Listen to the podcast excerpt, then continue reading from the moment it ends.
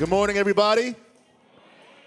I'm Alvin. I serve as lead pastor here at the church, and I'm honored that you all are here today. I hope you have a good time. I've really enjoyed myself so far. The music team was a major blessing, and I want to thank them for giving their hearts to God, and I pray that it inspires you all to just have greater faith in Him.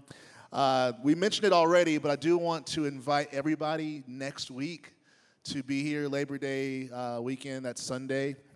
The Katinas are great family friends of ours, and we've known them for a long time. And they're a group of uh, they're biological brothers, and they travel all around the nation and other nations as well, and and minister the gospel through music and through preaching. And we get to have both on Sunday. They're going to be doing both, and uh, we've been talking about them coming for years and literally years to Nashville life, and we finally found a time that worked, and we're in our new space. So they're excited to come, and I just want Nashville Life to give them a very warm uh, and hype welcome. I want us to come ready to praise God.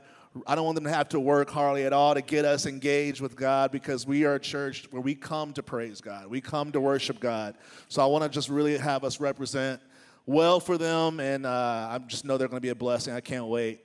So I, I, wanted to bring that up, and then, yeah, we got the message. I want to get into the word. We got a lot that I want to cover today. So if you can, repeat these words after me. Uh, say, The word of God is the bread of life. May my heart conceive it, and my life achieve it. In the name of Jesus, amen. All right, we just finished 21 days of prayer and fasting. Yesterday was day 21. We got up, uh, many of us were here from 6 a.m. to 7 every weekday the past three weeks. We did 9 to 10 on Saturdays, and then we got to fast on Wednesdays from food and really trust God to grow our faith. I believe that we need great faith to, to fulfill our callings that God has for us. Uh, the theme for 2022 is withstanding the wind. We're learning how to withstand the wind. And wind is a metaphorical term that's used in scripture that represents all of the challenges and resistance and obstacles uh, against your faith. Whether they're tests, whether they're temptations, whether there's doubt, uh, these are things that are designed to do one of two things. They're either designed to pluck us out of the fold and to make us leave the faith or to strengthen us in the faith. I've said this before with relationships. I don't believe I believe relationships when whether it's friendships, whether it's marriage, whether it's professional, I believe a conflict uh, has the potential to either sever the relationship or strengthen the relationship. I've seen relationships in my life where when I experience opposition or when I experience a conflict and we go through it well, it actually brings us closer together. And I think the same thing happens with wind. When wind hits our faith, when challenges hit us, when suffering hits us, I think it has the potential to either make us walk away from the faith or it makes us hold even tighter to the faith. And my prayer is that Nashville Life and everybody in this room, uh, as we experience wins and as we experience challenges and tests, that we are a people that get closer to God during these wins. We grab hold to Him even tighter because of the conflicts and the issues and the complications and the trials. So, so that's what this year is all about. And I believe that great faith is required in order to get through these seasons of, of windy and stormy times. Um, great faith is something that is for us all to have, but we have to know how to get it. And it has to do with uh, receiving faith involves one of your five senses. And according to the Bible, it's the sense of hearing that actually can make or break your faith. I'm going to talk to you guys about hearing today hearing is very essential to your faith. Um, for better or for worse, you can hear things that can destroy your faith and that can really break your faith. And you can also hear things that build your faith and grow your faith. Obviously, as Christians, the idea is that our faith grows, right? It gets stronger and stronger. So we can wish for that, but it's important for us to know how to actually make that happen. And it has everything to do with what you hear. Uh, the Bible makes it clear to us in Scripture that hearing is a direct door to your heart. Some of us are like, why is hearing so significant? What you hear, according to Scripture, can actually or actually gets down into the depths of your heart. So this is why the Bible tells us to guard our hearts because whatever is in your heart is what comes out of everything that you do. The Bible says that every issue of your life flows from your heart. Therefore, we've got to guard it. We've got to guard it. The Bible says, guard your heart above everything else, which means, I mean, think of what you guard the most. Uh, guard the most. The heart needs to be guarded even more than that even more than your bank account. And I believe all of us need to guard our bank accounts. But the heart needs to be guarded above even that because from it flows every issue of your life, not just your spiritual life.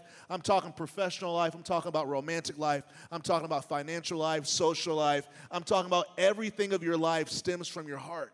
Therefore, we've got to guard it. And to guard your part of guarding your heart is guarding what you hear. When you are a guard, you are responsible for what gets in and what stays out. That's what a guard does. A guard, a, like a bouncer at a, at a club or something, he decides who gets in, but he also guards people from, uh, well, he guards people from getting in and he also lets people in. So, as a guard for your own heart, you're responsible for what gets in there and you're responsible for what stays out. If God is asking us to guard our hearts, I think that's good news because it shows that we've been given the right to determine what gets in and what stays out. I was uh, researching and studying for this, and I got uh, came across a story that inspired me, and it was about Thomas Edison, who most of us, I'm guessing, learned about in elementary school. He's one of the greatest inventors of our time, of all time, a brilliant mind. And uh, because of Thomas Edison, we have things like the light bulb, you know, minor things like that, uh, phonograph, cameras, telegraph, generators, uh, microphones, alkaline batteries, which are in this microphone, cement, which is very random to me. He invented cement. So, and then um, a host of other things we have because of the mind of Thomas Edison. And I was reading a story that, a true story about his life. When he was a young boy, he came back home from school with a note. And the note was sealed and the teacher said, This is only for your mother to read. So he turns the note in to his mom and says, This is for you. The teacher says, You have to read it. He was a young boy. And his mom opened the letter and started crying as she was reading the letter. And he said, Mom, you know, what does it say? And she said, This letter, she said, You are a, a genius and you're, you're brilliant. And apparently, you're so brilliant that the teachers said they don't have the capacity or the skill to teach you. Um, so they want you to get private tutoring because you're just too brilliant for their faculty. And they're asking for me to teach you privately. And that's exactly what she did. She pulled him out of school and she began to teach him privately and train him. And then, of course, the rest is history. He goes on to be a pretty brilliant inventor that we're still uh, using his, his inventions today. Um, so his mom, uh, time passed, and his mom passed away, and he was at her estate cleaning out her stuff, and uh, was going through old letters, and he found the letter that the teacher gave to him to give to his mom years ago. And he started reading the letter, and he began to cry because the actual words of the letter said that your son is mentally ill your son is slower than the rest of the students, and he's no longer welcome at our school because he can't keep up, and you have to find another way for him to learn. And then he began to cry because he realized that in that moment of that letter, even as a kid, his mom had enough. Uh, I guess sense, I should say, to realize I've got to protect what my son hears if he hears these things about himself, it could change the trajectory of his life. So, therefore, instead of telling them that he was uh, dumb or telling him that he wasn't good enough, she said that you're so brilliant that they can't even handle you. I'm going to teach you yourself. And sure enough,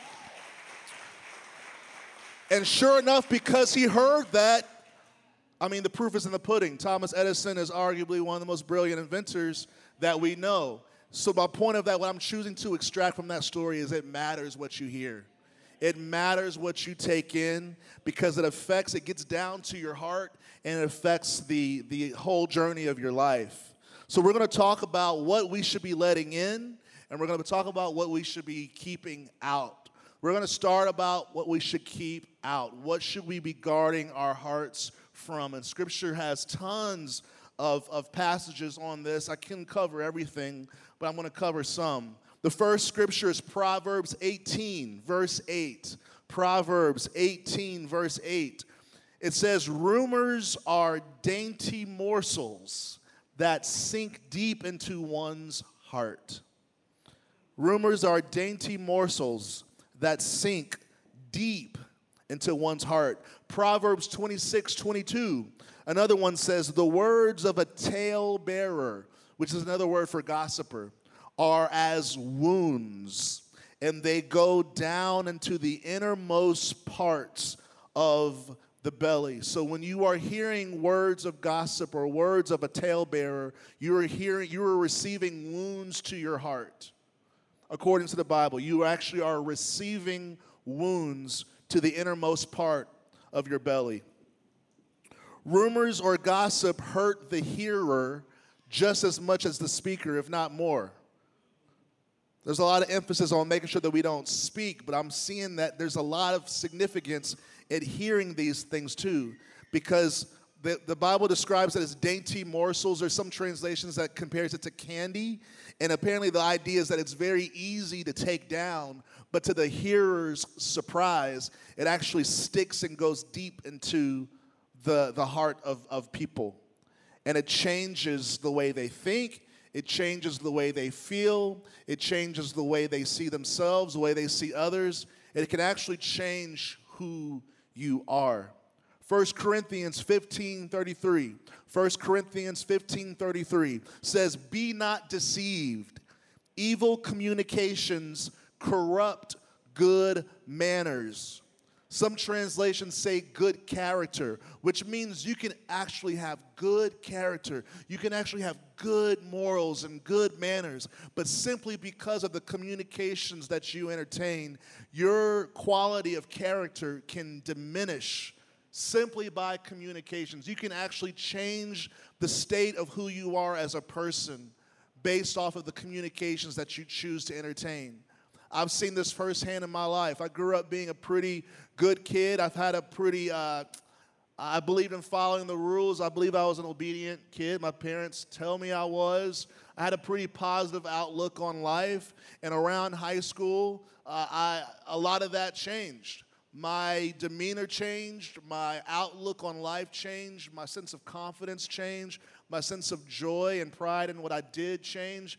And I believe if you traced my life, it, it, was the moment that I began to entertain communication from things that were not pure. I began to hear things and associate myself with conversations that actually corrupted and decayed my character and my manners. And there's things that I started doing that I would have never and ima- never imagined I would do. Things I would say that I was like, I, would, I never thought I would ever say this.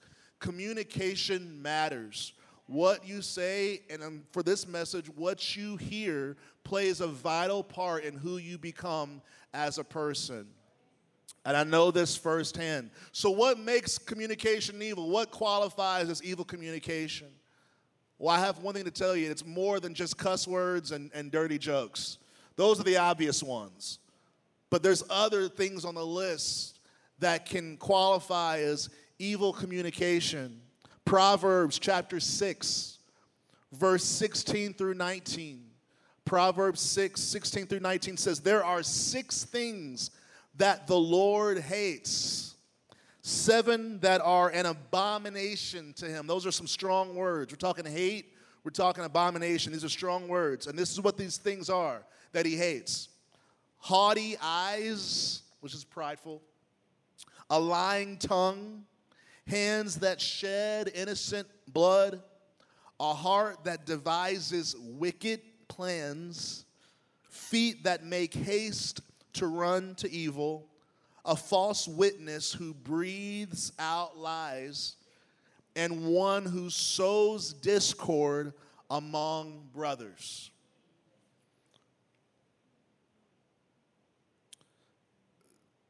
There's a scripture that I mentioned earlier, I uh, skipped earlier, Proverbs 17, and it talks about how gossip can separate the most intimate of friends. Some of you guys have experienced this firsthand where because things were talked about, it actually had the power to separate. Some translations say, some translations say chief friends. You can actually see your best friends break away from you because of what you've heard. So when I think of that and I connect it to Proverbs 6, sowing discord among brothers, when something is said that causes discord, division amongst brothers and sisters in Christ, God considers that an abomination to him. We are responsible for what we say, and according to this message, we're seeing that we're responsible for what we hear. So as guards, we have to make sure that when we when we hear those things, when it seems like it's connected to something that we're talking about here, as your own personal guard for your heart, you have to have the responsibility and the know how to say, that's not getting in my ears and it's not getting into my heart. So, those are things that we've been instructed to keep out of our hearts, keep away from our ears. What are the things that the Lord is saying that we should let in our hearts? What are the things that the Lord is saying that we should let through our ears? Because it's both. There's things that we should keep out, but there's things that we should let in. Let's talk about what we should let in. Romans chapter 10. Romans chapter 10, verse 14 through 17. It says, How then will they call on him in whom they have not believed? And how are they to believe in him of whom they have never heard? And how are they to hear without someone preaching? And how are they to preach unless they are sent? As it is written, how beautiful are the feet of those who preach the good news. Everyone say, good news. But they have not all obeyed the gospel. They have not all obeyed the good news. For Isaiah says, Lord, who has believed what he has heard from us? What he has heard from us. Verse 17 So faith comes from hearing, and hearing through the word of Christ. So, the same Bible that is saying you should keep your ears away from discord and keep your ears away from gossip is saying you should turn your ears on for the good news. Because when the good news gets through your ears and gets down to your heart, it changes who you are. But instead of corrupting who you are, it starts to build who you are. It starts to strengthen who you are. It starts to nourish who you are. What else should we let in our ears? Ephesians 5 17 through 19. I'm going to stop at 19. It says, Therefore, do not be foolish, but understand what the will of the Lord is. And do not get drunk with wine, for that is debauchery, but be filled with the Spirit, addressing one another with, sorry, in psalms and hymns and spiritual songs. So we should be hearing about the good news, and according to this passage, we should also be hearing psalms and hymns and spiritual songs. This says that we're even called to sing them to one another. Now, we did that a little bit earlier. We got to hear hymns and praise songs and songs that are built to build our faith and our awareness and our adoration towards God. But the scripture is letting me know that we should be doing this more often, even when we address each other. Now, you can sing if you want, but the good news about it is I don't believe that you have to always sing. Like, you don't have to go to someone. I can say, Hi, Jasmine, blessed assurance. And she's like, Jesus is my. Like, we don't have to do that. We can talk to each other. We can say, You know, how's your day? Man, I'm just so sure. It feels so good to be sure that Jesus is mine. You know, how are you doing? Oh, man, I'm good today. I mean, it's been tough, but, you know, God is faithful. His faithfulness is so great. And it's just getting me through the day. I mean, that's a very natural way, socially acceptable way to walk out this scripture. You don't have to sing to each other at work. If you want, you can. You might get some unnecessary attention your way, but you can incorporate it in your speech. We're Christians. These are one of the ways that we're supposed to be different than people who aren't Christians. This would be strange if I was asking someone who didn't believe in Jesus to be doing this. But you guys have Jesus. If you have Jesus, you have the Holy Spirit if you have the Holy Spirit. And if this has if this is going to be cultivated and and built and grown in your life, it has to be it has to be tended to. It has to be watered and and and sunlight it has to get the nutrients and it, it's all to do with what you hear. What else should we be hearing? Ephesians 4, verse 25, it says, Therefore, having put away falsehood, which means stop lying, no more lying for Christians. Let each one of you speak the truth with his neighbor, for we are members of one another. We should limit our words to words that are the truth. And in 2022, we have to make sure we specify that truth is not relative. Society says that it is, but relative truth is what Webster calls opinions. And it's okay to have your opinion, it's okay to have your perspective, but it's very hazardous very hazardous for you and the person that you're speaking to when you make your preferences and you make your opinions synonymous with truth. Guys, we have to put our, put our uh, thinking caps on and really be vigilant because when it comes to this time, people are making opinions synonymous with truth. And it's really messing people up because, in all actuality, the only anchor we have in our human race is truth. That's the only foundation we have truth. That's the only absolute thing that we have to stand on. And when we swap out an absolute truth with things that can change based on what you ate that day,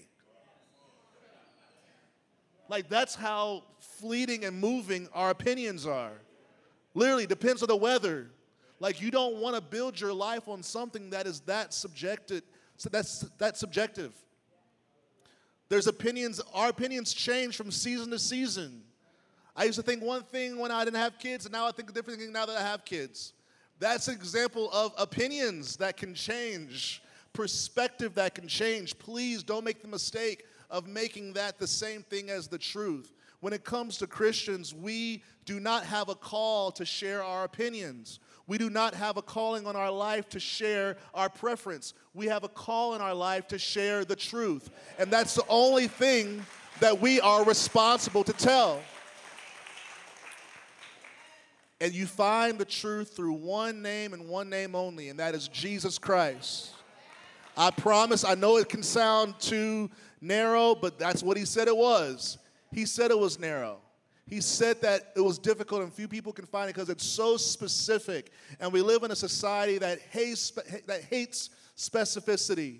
We hate specific things. We hate commitment. We hate absolutes. We want gray. We want, we want a spectrum. So we have to understand that we're being saved into something that is very countercultural young or old, whoever's in this room, you must understand if you're choosing Jesus, you're choosing a way that is so different than the way that you used to live and so different that the majority of the people live around you. And it's a reality that the sooner you swallow that pill, the better your life will be.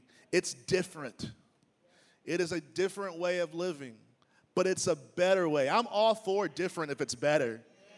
Like, I'm all for change if it's better, you know? So Jesus is giving us a different way to live, a different way to speak, a different way to hear because we have him and his way is different. Ephesians 4:29, Ephesians 4:29 says, "Let no corrupting talk come out of your mouths." Which yes, that does mean that you do not have a right to say everything that you want to say. I know it is your right as an American, but it is not your right as a Christian.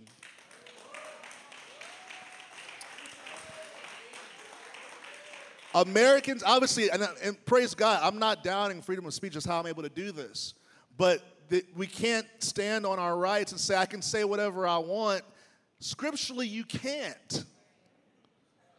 Christians are restricted from saying, we can't say things that are corrupting. We can't say things that are damning, that are condemning. We can't say these things. We can't say curses. So don't let your freedom as an American put you into bondage spiritually. And I praise God that I can preach the gospel, but you get what I'm saying? We can't use freedom of speech to say things that Jesus hasn't given us freedom to say. Paul says, don't let your freedom actually be used to put you and others people into bondage. When you speak things that are not true, it brings corruption to others. The Bible says, keep that out of your mouth. I don't care how much you feel it. Venting is not a spiritual gift.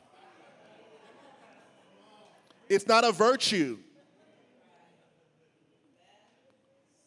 And for all you, I can't help it, that's a lie from Satan. You've been given self control through the Holy Spirit. Just because it's on your mind doesn't mean that you're called to say it. I've got all kinds of things in my mind sometimes. And not all of it is from God. But if you get so narcissistic as a Christian to think just because it's on your heart that it's supposed to be spoken, you are you are in error. You are in error. It says, Let no corrupting talk come out of your mouth, no matter how much you feel it, no matter how much you're burning to get it out. If it's not pure, it is not your calling to say. And I know that's different, but it's better. And if no, who else is called? If we don't live like this, who else is going to live like this?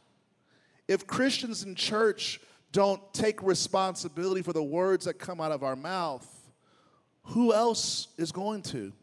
The answer is no one.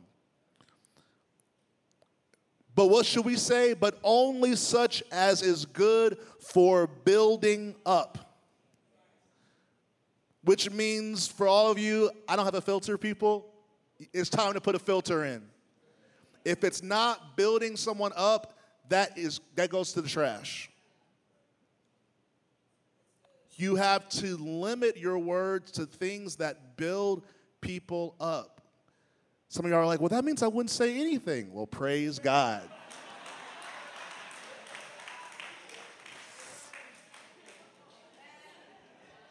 praise God for all of us. Thank you.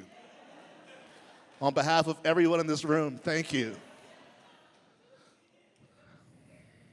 Let no corrupting talk come out of your mouth but only such as is good for building up as fits the occasion. And this is where the love comes in. Hallelujah. This is where this is what tests to show if you have love in your heart and you don't. Or you don't. It says that it may give grace to those who hear. We have to be more considerate to the listeners. We have to be considerate because we actually have a responsibility to let our words give grace to people who are hearing us.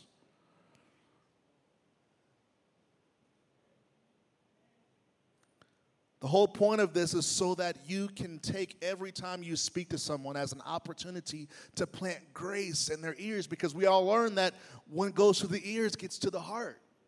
So, whatever people are hearing from you, it can get to their heart. And as Christians, you must make it your calling that when I speak, people are receiving grace from God. You're not going to think that way if you don't love people. You have to love people enough to actually edit your words.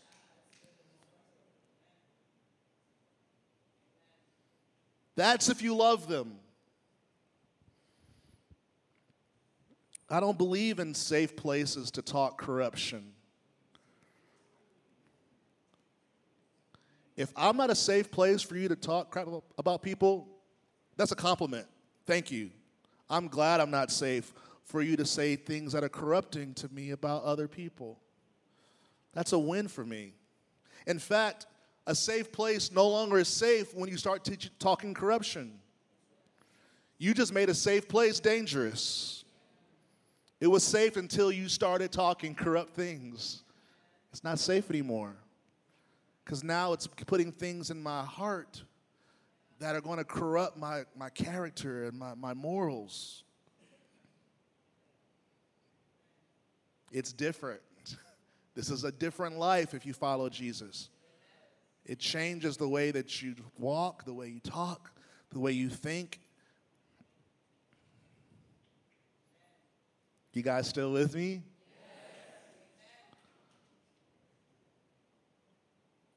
The reason why I'm spending time on this is because we're about to start um, a semester of life groups.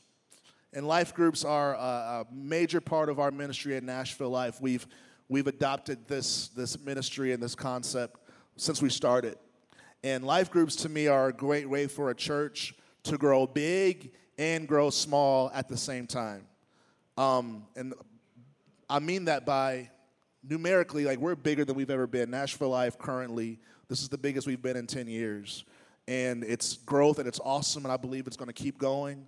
But life groups give us a chance to grow as large as God wants to grow us without losing um, the small gatherings and the connections that you receive when it's less of you around. Um, obviously, this is beautiful, but this is kind of one sided. Y'all are just listening to me, and every once in a while you say amen. But the beauty of life groups is you get to discuss it. You can kind of say, hey, you know, I was thinking this, and, you know, that's really, I was saying that, and it's, it's, it's, a, it's an exchange. It's more of an exchange in a life group. And I, I, really believe in its ability. I believe it's something we see in Scripture. We saw it in the early church. They met in small homes discussing the Scriptures, and we saw that the Bible says that the Lord added to their number daily.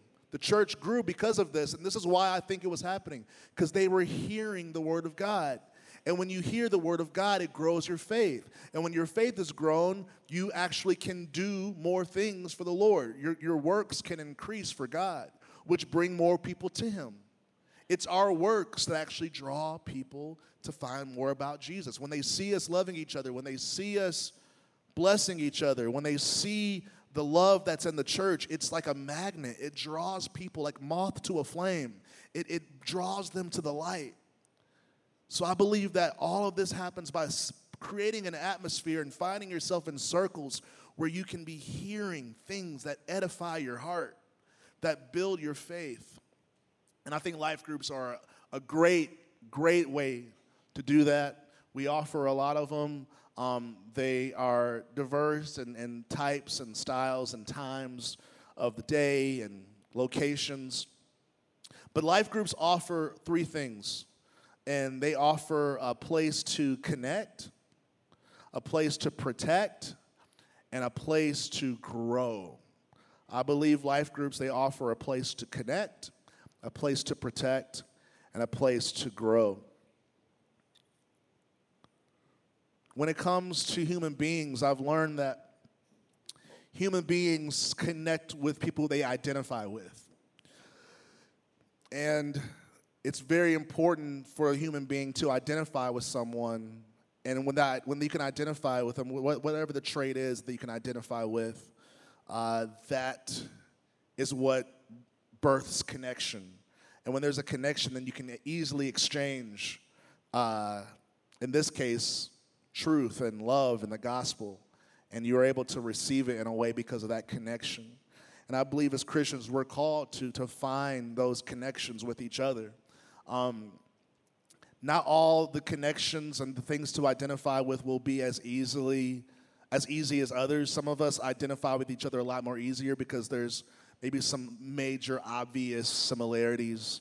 You know, I don't know, race, like they're they're black, cool, I got you, or they're white, nah, I see you, brother, um, or or uh, I don't know, I was divorced and they were divorced. Okay, there's a connection. Or I play football, you play football. Great. Or, you know, I live in Lebanon, you live in Lebanon. I know there's different types of ways you can identify and connect with each other.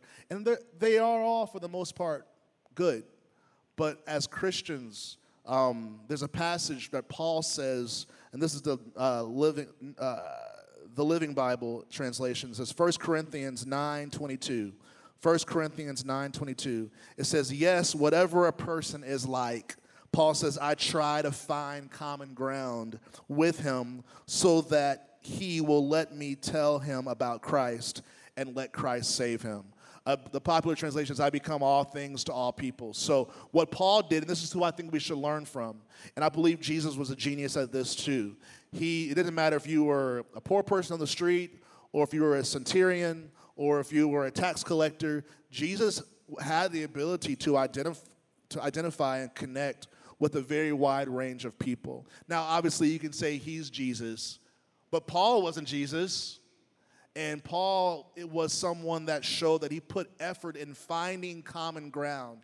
And the key word is find common ground. We can't limit our connections to people where it's just effortless. And yes, those times are great. When you meet someone and y'all effortlessly identify with each other, those are just nice little gifts. But you can't think, unless it's an obvious connection, we just don't connect. For some people, you might have to work a little bit harder and find that common ground. I said in first service, I don't care if it's you've been to Olive Garden and I've been to Olive Garden. Common ground. If that's the only thing you can find is like, let me milk that. Let's talk about breadsticks. Let's talk about salads. Let's talk about, about your favorite pasta. Let's talk about, I don't know, like whatever we can do, find that common ground and really use it because that can serve as small as it is. If you magnify it and if you really work it, you can find yourself, oh my gosh, that's my Olive Garden brother. What's up? I'll see Olive Garden at six. Like it, it's you can find it if you want to find it. I don't care if you are 80 and someone else is 20. If you find it, there is a common. Y'all both, you know, like to fish. Okay, boom. I can work with that. We both like to fish. All right, let's find common ground there because the purpose of that effort is, Paul said, so that when I tell them about Jesus, when we talk about goodness of God, we're able to have a, a, an exchange because of the connection. So as church, church we got to step it up. We can't. We got to graduate from the ways that we used to identify with people. There's nothing wrong with finding people that are in the same you know, stage of life. But God forbid those are the only people you can connect with. You know, they have two kids, I only have one. You know, we're just in different seasons. Ah. All right. Can you dig a little bit deeper? They live in Brentwood. I live in Franklin. It's okay. Is that re- that's that really counts them out? I was, you know, one time I was a couple there, you know, we just, we want people, couples our age. I was like, sweet, how are y'all? Like, we're 20. I was like, oh, so and so, they're 24. They're like, oh, but we're 26. I said, okay, maybe y'all just don't want to connect then. Some of us just don't want to connect.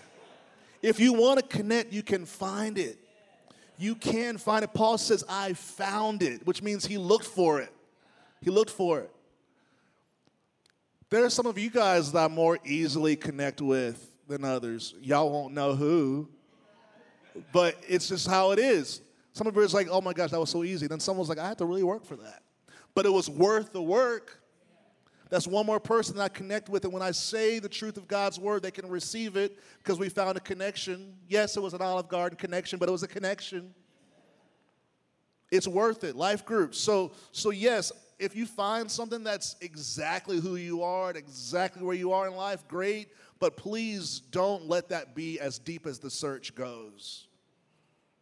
For some of us, it's I believe in Jesus, you believe in Jesus. That's one of the strongest connections you can have, to be honest.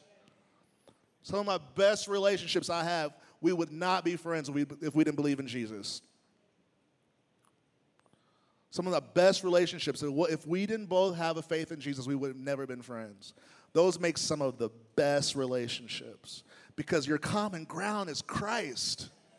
That's the meeting place. We have the potential to form those connections here. So dig deeper. Protection. Protection is major. We're sheep, just so you know. The Bible calls us sheep. We're sheep in a fold. This is what the church is. We're sheep in a pasture. That's the analogy that God uses to describe us. That's one of the analogies. We're a lot of things. We're army, we're family, we're ambassadors, but also we're sheep. And the Bible says that there's wolves amongst the sheep. And if ever you watch, you know, National Geographic, predators, they go for the most vulnerable. They go for that one that's tail that's dragging in the back. They go for that one that's limping. Predators are mean. They don't go for the strong ones that can defend themselves. They go for the ones who are weak, the ones who are vulnerable emotionally, the ones who are by themselves, a little bit isolated, a bit discouraged. He goes, easy prey. But when you travel and when you have when you're a part of the fold, when you're connected, it offers protection. You're a lot less vulnerable to wolves when you're walking in covenant and in community with other believers. That's why the enemy fights you so hard to go to group and to go to church because he wants you isolated. He can do a, he can be a lot more successful when you're a lone ranger than he can when you got that accountability and those brothers and those sisters in your life. And life groups help provide that. Third thing that it provides is a place to grow. We're called to grow. The vision of our church is follow Jesus, building leaders. We're growing up. We're trying to mature you. The, the Lord is wanting to mature all of us, including me. We're all being matured. We're going to next levels of maturity. And that doesn't happen by accident. Proverbs 27 17 says, As iron sharpens iron, so one person sharpens another. It takes people to sharpen you. Somebody's like, God's the one to sharpen me. No. God's my pastor. Okay, great. Like, also, God's my life group. He's my community.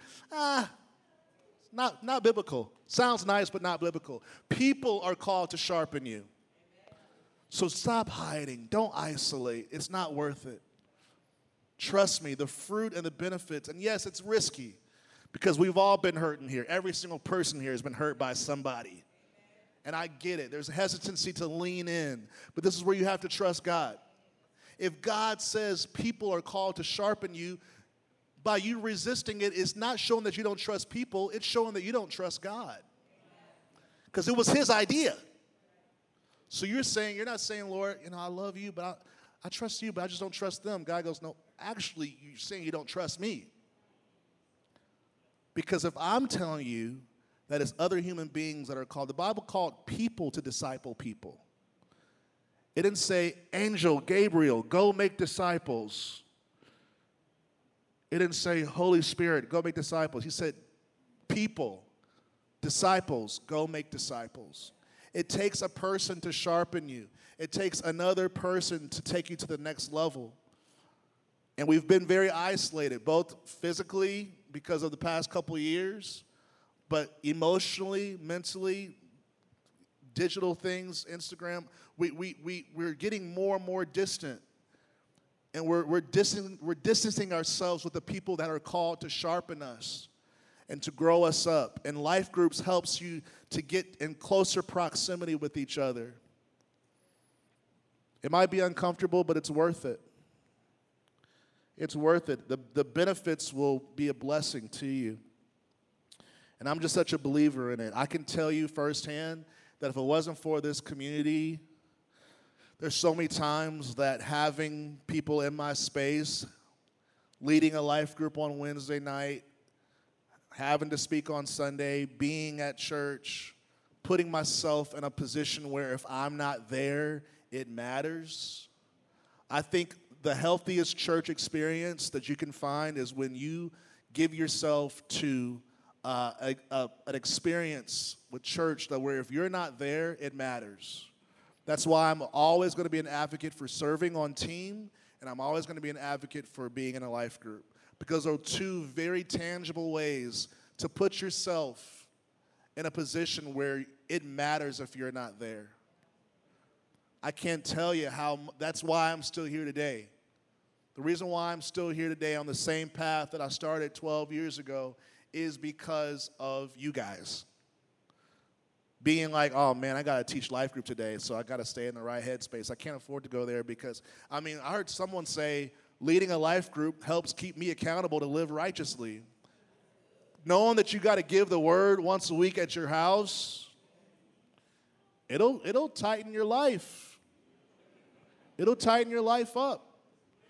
Knowing how to preach in front of you, knowing you got to greet, knowing that you got to lead. I, I, have the fear of God. I don't want. I, There's New Testament scriptures about people dying because they, they weren't doing right in the, in the presence of God. And God is merciful, but like I just believe it, it keeps it keeps you on that straight and narrow. We need that. We need that. Y'all know y'all need that. Because I know I need that. And I'm the pastor. Y'all need this. We need this. Ecclesiastes 4 9 through 12 says, Two are better than one because they have a good return for their labor. If either of them falls down, one can help the other up. But pity, pity anyone who falls and has no one to help them up. Also, if two lie down together, they will keep warm. But how can one keep warm alone? Though one may be overpowered, two can defend themselves. So, we're talking about protection there. A cord of three strands is not quickly broken, some say easily broken. We're learning a lot about withstanding the wind. I'm letting us know that we're in a very stormy time, and these winds, one of the things they do, they can take cords and, and loosen them. And the word is trying to let us know if you want to make it harder for the winds to blow you out of this thing, get tight with brothers and sisters in Christ. Give yourself to these relationships. And I mean I say that wording on purpose. You have to give yourself to it. You have to, have to actually give yourself to it. Build a life for yourself in this church that if you're not there, it's felt.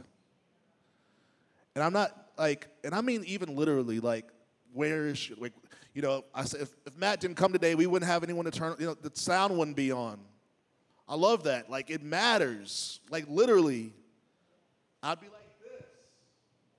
I mean, I probably would have turned it on, but you get my point. You get my point. We're having a team meeting today, and we're going to be talking about we need each other. We got to start being a bit more, more uh, considerate of each other. So we're putting some boundaries in place and some settings in place. Team night, if you serve on team, please come at one o'clock because we're going to talk about some upgrades that that's going to make us work better together living our lives more in accordance to the fact that we need each other and it matters. If you're not on your post, it affects the whole offering, the whole situation. And I think that's healthy for all of us to be in. And I get some of you guys are avoiding that on purpose because there's fear. Some of you guys are scared to matter. Some of you guys are scared to be significant and be important. And there's various reasons for that, that that's between you and God. But I'm just here to let you know don't give in to that voice. Don't hide. Don't hide. I'm not saying you got to be an extrovert and talk publicly, but there are ways, even if you have an introverted personality, there are ways to make yourself matter to this, to this community. There are ways to, to put yourself in the game to put yourself into what God is doing here. And I believe it serves as great accountability. I believe the healthiest way to be a church is to not just come to be supported, but coming to support.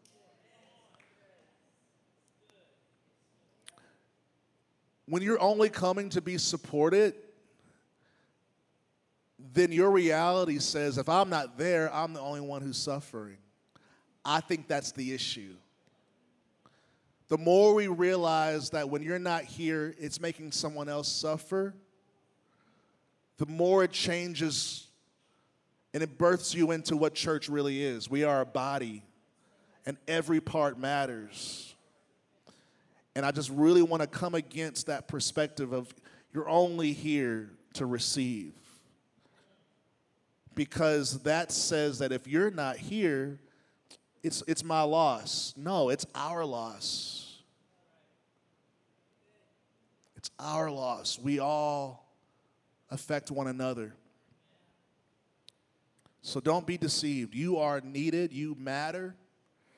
And I think life groups are a great way to uh, realize that. You know, it's a lot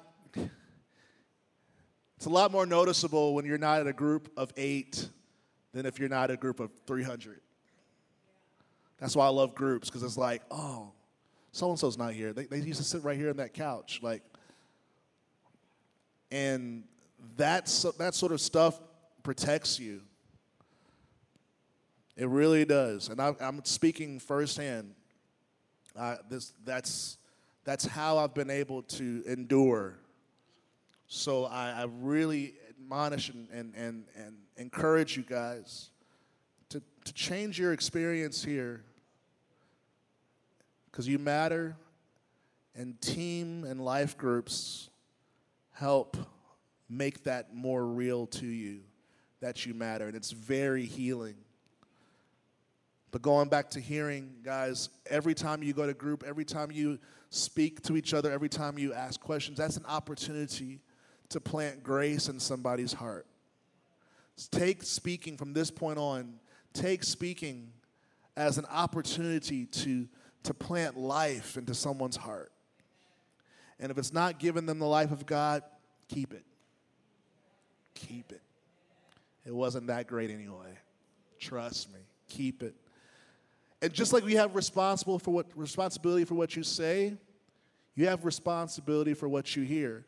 David said to those who were speaking against him and ridiculing him, he said he made himself deaf to them. He said, I made myself a deaf man to those words.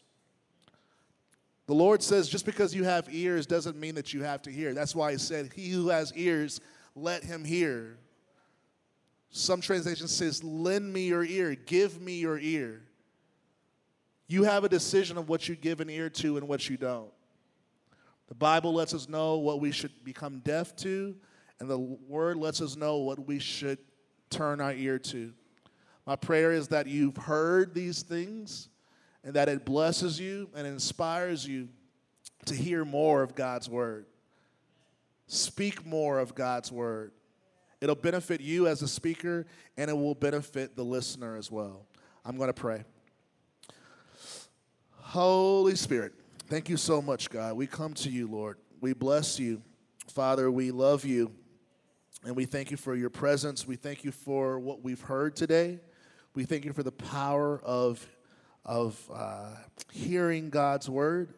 Lord, we trust that your word is true and that if we allow ourselves to hear truth and allow ourselves to hear the good news more and more, we will gain more and more faith. Faith to move mountains, faith to love those who we've been called to, to win to Jesus, uh, to, faith to, to heal the sick, faith to uh, grow in our, our community, faith to, to realize the dreams that you have for us, faith to follow Jesus more faithfully, faith to have joy, faith that can have hope, Lord, faith faith to do things that we couldn't do before. Lord, Lord, you you are wanting to build faith in us. You are wanting to give us great faith. But Lord, you're showing us that it has everything to do with what we hear. Lord. So, as guards of our own hearts, God, give us the wisdom, give us the courage to give an ear to what edifies us and to not give an ear to what tears us down.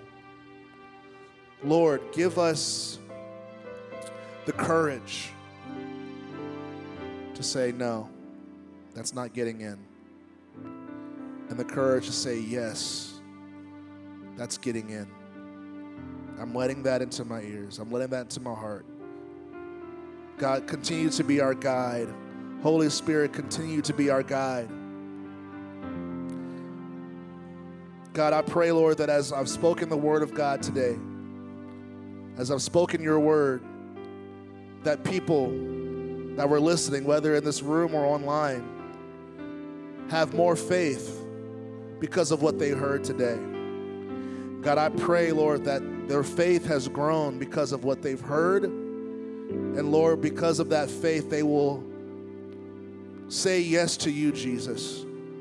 There are people here that came without a relationship with you. There are people watching online with, that didn't have a relationship with you.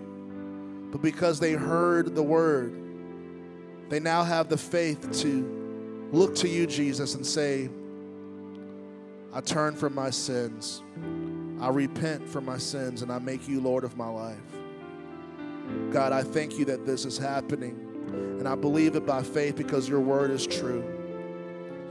God, I pray, Lord, that any person here or the people here who've had their hearts damaged from negative things they've heard, even from childhood, words that put them down, words that were curses over their lives, words of limitation, words of condemnation, words of rejection. Lord, many of us have taken so much into where our hearts have been damaged. Lord, but I thank you that be, even though this is true, your truth, your word says that you give us a new heart. So, God, I pray, Lord, that people here with broken or damaged hearts, because of communications they've experienced over the years, whether from parents or teachers or friends or, or enemies, or even words they've said themselves and they've heard themselves say it over their own lives. People who've called themselves ugly, people who've called themselves losers, people who've called themselves failures. Lord, give us new hearts. Give us new hearts that don't have the damage from those words. Give us new hearts that don't have the damage from the things that we've heard over the years. Give us new hearts, God, and we will be faithful to protect those hearts and to guard those hearts the way that your word tells us to guard them. We pray this in the name of Jesus. Amen. I want to ask us all to stand. We're going to close out. But before I do, I want to give everybody an opportunity to choose Jesus. I don't want to assume that anybody here knows Jesus as their Savior. I don't want to assume that anybody here has an active relationship with Him.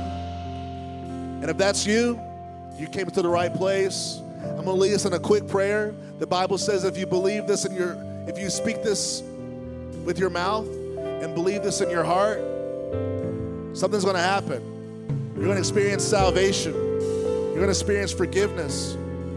But guys, I want to make it clear, like what John Bevere said, you can't add Jesus to your life without turning away from sin. Sin is going this way and Jesus is going this way. You can't continue in sin and still pursue Jesus at the same time. One's got to go. You either have to turn your back on Jesus and be in sin, or turn your back on sin and be towards Jesus. I'm asking you to turn your back on sin. I'm asking you to turn away from the way that you used to think and the way that you used to live and turn to Jesus Christ. Let Him save you. Let Him change you. Let Him use you to bless other people. So repeat these words after me, everybody, even if you already received it. Let's say it all together. Say, Father, in the name of Jesus, I confess that Jesus Christ is the Son of God. I believe that He died on the cross for my sins and raised from the dead on the third day. I repent of my sins. Make me a new person in Christ. Lord Jesus, I choose you to be the Lord of my life. Fill me with the Holy Spirit so I can live for you every day. In the name of Jesus, I pray. Amen. Now, I want to ask for everybody to offer up a sound of thanksgiving. If you believe that Jesus forgave you of your sins, if you believe that He has saved you, that He's forgiven you, that He's giving you new life, let's praise Him. Let's praise Him. Let's praise Him. Let's thank Him. God, we thank you. God, we honor you. God, we worship you. Thank you for giving us new hearts. If you said yes to the Lord Jesus, we are here to serve you. We want to help you. We want to be there for you. We want to support you. And uh, the way you can do that, we have an easy text system. You can text the word belong to 77411 and we can connect with you that way and give you some resources. We also have a prayer team that's going to be here to offer prayer for anybody who needs it. I don't care what the prayer need is. you can come for prayer. We would love for you to. We also have um, uh, life groups booth. If you want to learn more about life groups, to my right, we've got a table of some life group leaders that would love to meet you.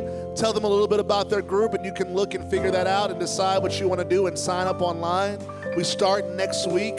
Um, and then, lastly, if you would like to give online, thank you in advance. You can give online or you can give in the finance team. They're going to be in the back. They'll be happy to receive your offering or your tithe. Thank you again in advance. God bless you. And let's pray.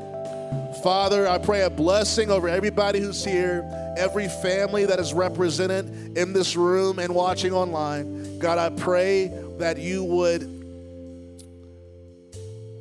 give us new hearts, Lord. Give us new hearts